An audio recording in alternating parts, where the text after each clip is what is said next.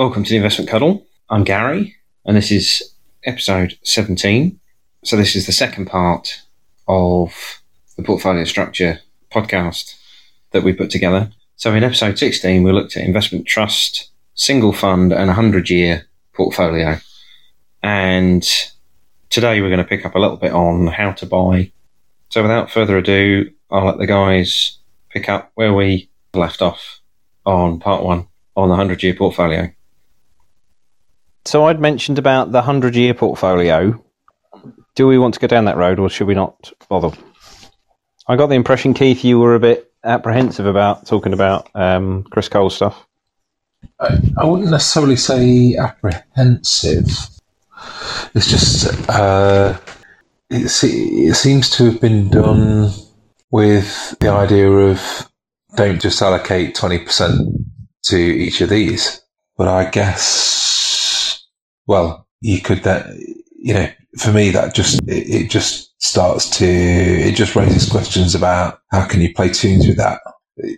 Along the same lines as the conversation we had around Terry, you know, where Terry says, you know, oh, I don't about not timing the market, uh, not timing the market, timing the market. Is that Ter- was that Terry? Well, I don't know, but not quite not him, but you, not timing the But- market. Anyway, yeah, but exactly. He's he's more not time in the market and buying good companies. I'm not sure if he's advocated time in the market, but he kind of does because he doesn't sell and he doesn't buy very much. So I guess he's it's churn it's churn for him, I guess, which Yeah. could be the same thing. I guess you could argue. and it that raised the question with me. You know, if you were to if you were allocating to Terry, and of course you don't know from one moment to the next what what split he's got in that portfolio. But you know, if you had a if you had a, s- a view on the stocks in Terry, then you know it was raising question in my mind: could you time in and out larger or smaller allocation to him? Uh, Yeah. Yeah, his answer would be, Uh, no, don't do that. That's how you waste your money. Well, his answer would bound to be that, right? Because Mm, if no, not thought- necessarily. His answer you know, is, don't trade, you waste your money. Yeah, okay, but there's a few other things in there as well. Is that while you're fully allocated, he's earning more money, and you know clearly, if he thought he could do better, he would do it. Yeah, true. So I was listening to. I forget his name now, but he's. I think he was one of the guys behind the Turtle Traders. He was talking about diversification in his trend following strategy, and he had recently taken the decision to drastically reduce his exposure to equities on the basis that knowing that he was probably going to miss out on upside in equities, but on the basis that he wanted to reduce the volatility of his overall portfolio. So I think part of that rationale is there are times when globally a lot of the equities can be correlated. You know, maybe it's in part because of the trend following strategies that he employs, but ultimately all of changes to his positions will, will be on a lag versus some movement in the market versus the trend. But yeah, I think his, his point was, that, yeah, it, he's trading off the potential greater upside in equities for a lower volatility portfolio. Uh, that's going, so instead of going into equities, that, you know, that's greater allocation to bonds, commodities and crypto. I think it's obviously there are potentially other things, other ways of going about it to reduce volatility, but you know, some stocks do better in some environments than others and rebalancing across that can perhaps reduce the volatility. I was going to say yes, that's that's true. Equally weighted indices sometimes can do better than market cap weighted ones because the market cap ones tend to get extremely concentrated and become get more volatile. They go through phases of volatility. Maybe he's long only and maybe adding a short component could help reduce that volatility in stocks. Yeah, I think there's, you know, there's probably lots of ways to go about it, but it, you know, it struck me how he's looking at a world of stocks and saying, actually, no, I want to be less exposed to any of these stocks worldwide and more exposed broadly across other assets. But recognizing when he did say that the stocks were prone to outperform, maybe he'd change his mind if markets sold off, you know, over 50%. Yeah, then fear of missing out kicks in. I was listening to that recently, and uh, when you were, you were talking about diversification, it, that conversation kept coming to my mind. Yeah, well, one of the reasons why you might want to diversify. But the interesting thing is if you go back 10 years or longer, because that's when you really Mm. seeing differences. Yeah, absolutely. One will run away with itself, but it's a bit like the hare and the tortoise. Uh, for example, like growth, they go through a period, growth does really well. And then you go through periods, maybe five, six years, where growth does nothing. And other things catch back up. And so when you're looking at over multiple business cycles, like 100 years, you actually go, well, actually, yeah, it wasn't that much difference in growth and income and value. The problem is, though, any uh, if you're in certain decades, one just ran away with it, and then the others didn't do anything. But then the other one did nothing for two decades. But I think that's it, isn't it? If I was if I was a betting person, which I'm not, but if I was, I'd be really interested to see how that more evenly balanced portfolio works against Yeah. a Terry. The closest I've seen is um, the Barclays Capital a report that used to be done every year, and they went back like in the UK market up for 150 years. And they said on average, yes, you want to invest shares because on average, over the long term, they give they give you much much overperformance compared to the other things. What they don't tell you until you, you go into the nitty gritty and read it in detail, not just the um, summary, is there are periods of decades where shares did nothing, and then colossal growth, then nothing, then colossal growth, then nothing. So it all depends on which decade you're in, depending on what actually you want to do. So sometimes over the very long time doesn't help. Yeah, and I guess this is where you come back to the whole, you know, full cycle investing.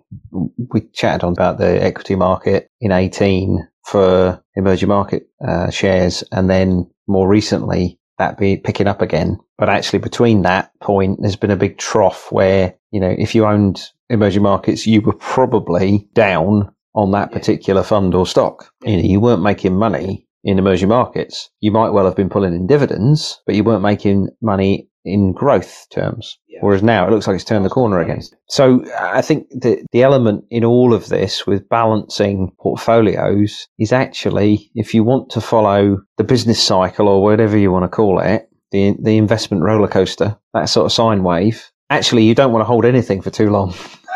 you want to move around Not and the- well, no, exactly, not forever. So all of this, I was going to call it bubkiss, all of this stuff that they talk about with, oh, get 70% of this and 60 40 or whatever. Actually, you don't want to do that in the same stocks. So this is more about what's your portfolio allocation, but it's not about what sits in those baskets of stocks because you should be shifting those around based on whatever's There's times when you want to own growth shares and grow small growth companies compared to times when you want to own big dividend paying companies to where you want medium sized growth companies. You don't want them all at the same time, but they're all shares. Yeah, exactly. But that, then that gets you down the whole route of with do you want an active manager or do you want a tracker? And actually, what we're kind of leading ourselves towards there is an active manager who is going to say, well, yes, okay, you might be into a particular sector like an energy fund. Just thinking of BERI there for a minute. And you turn around and say, well, they're shifting more towards green. So the ESG environmental side, still supported by oil. So you've got dividend, you've got growth, and they're shifting that portfolio as the, as, as the investing cycle changes for energy. You can let somebody like, you know, in, in BERI, which is the BlackRock fund, do that, can't you? But you want to know they're doing that, not just let them sit there going, well, I'm still owning all the oil companies and that'll be fine. That's not really what you, what you want them to do. Or you buy a tracker that one does does does the green energy, one does does the standard energy, and then over time rebalance it.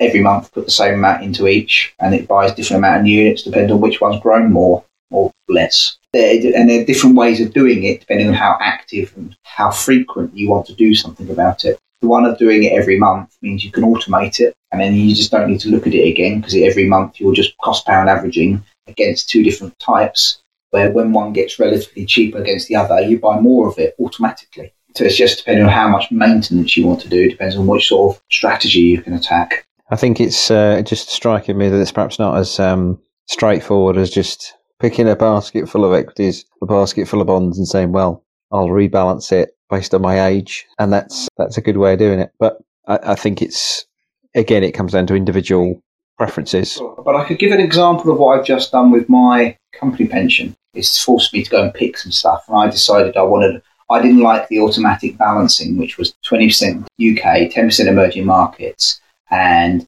the rest is developed markets. I went in there and go, I wanted to do it differently. And I'm buying it every month. So if one gets does much, much better, I'm going to buy slightly less of each month. If one does worse. So over the next 10 years, I'll be buying the cheapest bits as much as possible by cost out pound averaging. Okay. Well, no, well, I was just thinking when you were saying about the buying of the cheaper assets, buying the stuff that's going, well, if you take it to the point where you're buying the stuff that's going down more, you're buying more of that than you're buying of the stuff that's going up. It's kind of counterintuitive. Yeah, you go, you should be buying what's going up. Well, yeah, that's what I was just trying to clarify. Because maybe you should give the example of what I've been doing the last three years. I have been buying the same amount of emerging market every month and the same amount of commodities and miners. Just recently, the miners are now going up. But because I'm paying the same amount each month, it's allowed me to buy them when they're really cheap without too much effort into it. Because what you're trying to do is you're trying to buy enough of the stuff over the longer term at the cheap end and prosper when it does go up, not chase it up.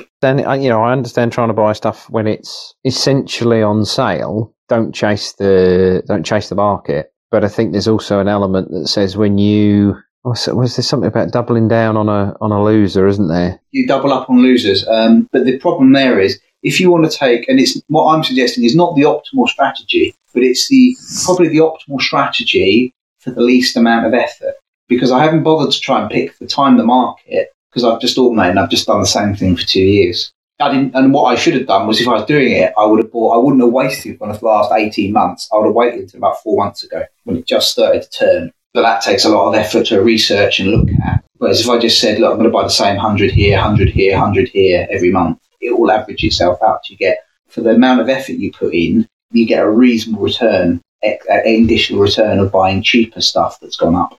Yeah, and I guess it's you know, but that that then plays into your psyche again, doesn't it? About buying the stuff on a on a down day. There's the whole adage of you don't want to buy a, a, a falling stock, and you only really want to buy stuff so that it looks like it's going up. So you know, so that's a positive. Whereas actually, you want to be buying on a down day and selling on an up day because it's so counterintuitive to it. Because you should be chasing, which is not really, unless you're going to do spend a lot of effort, you don't want to chase.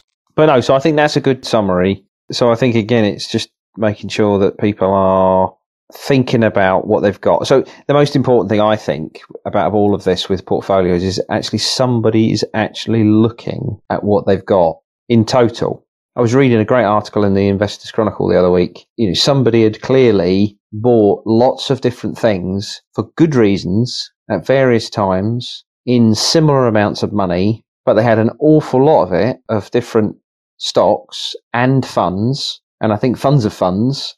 So you turn around and going, you've basically got, you've bought everything. You know, you've been, you might as well have bought the index, Index. but you're paying for all of these funds significantly higher fees, as we've said before on the podcast, orders of magnitude higher cost to have those funds. You've diversified, but you've diversified so much that, you know, when you look at the, the whole thing, you just kind of need to tidy that up and pick your favorites. And I think the danger is you buy, oh, I'll have a bit of that because it looks interesting, and I'll have a bit of that because I've read somewhere that that's a good stock. But before you know it, you've gone way, you know, you, you're miles past the Terry Smith, you know, 20 to 20 to 25 stocks, and you're into territory where you might have a hundred stocks, and you're kind of going, hang on, or hundreds and hundreds of stocks. And you go, well, then you, you, you're definitely better off with an index because you're not you're not diversifying in a positive way.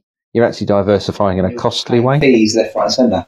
So I think it's just stepping back from your portfolio, having a look at it, and then deciding. And I think you picked up on this earlier on about your risk, risk appetite and risk tolerance. Because if you know that, whatever you do, you've got to be able to sleep at night. And sometimes the best investments are the ones you don't look at because you don't, you only see the 100% that Terry's given you. You haven't seen any of the ups and downs between it. Yeah, I think that was that's one of my worst things that I do is I will look at something and if it doesn't do anything for six months, I will get grumpy about it, and then you find out that actually the following six months it's done really well, and it averages out that across that twelve month period it's it's done as well as it did the previous year. So what was I what was I getting grumpy about? Yeah, Terry's very good at that. When you look at it, he has periods where it's done nothing in a year and then shot up. But people naturally want, because it behaves like your savings, a nice straight line. Like, and that's why Bernie Madoff did so well, or Con so well, because he knew it's the psychology. That's what people want to see. So that's what he told. So that's what they got told. I'm not having you, not Bernie. I'm sorry. That's a that's a red that's a red line for me. That is. What about you, Keith? They they say though, Phil. You know, one of the keys to a good con is you know telling people exactly what they want to hear. You know, you, when they're Yep. when Ask when every you're politician. to. Whoever gets elected, they know exactly because they knew what they were telling. Yep. Sorry, I couldn't resist. That's great. And so I shall say thank you to Philip and Keith, and we'll see you next time.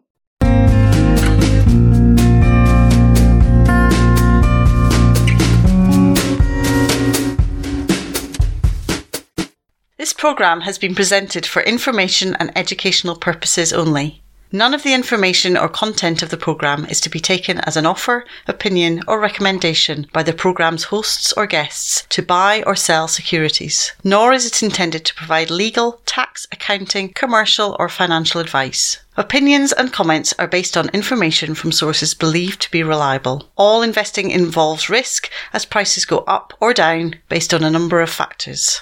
Always consider consulting a financial professional before investing.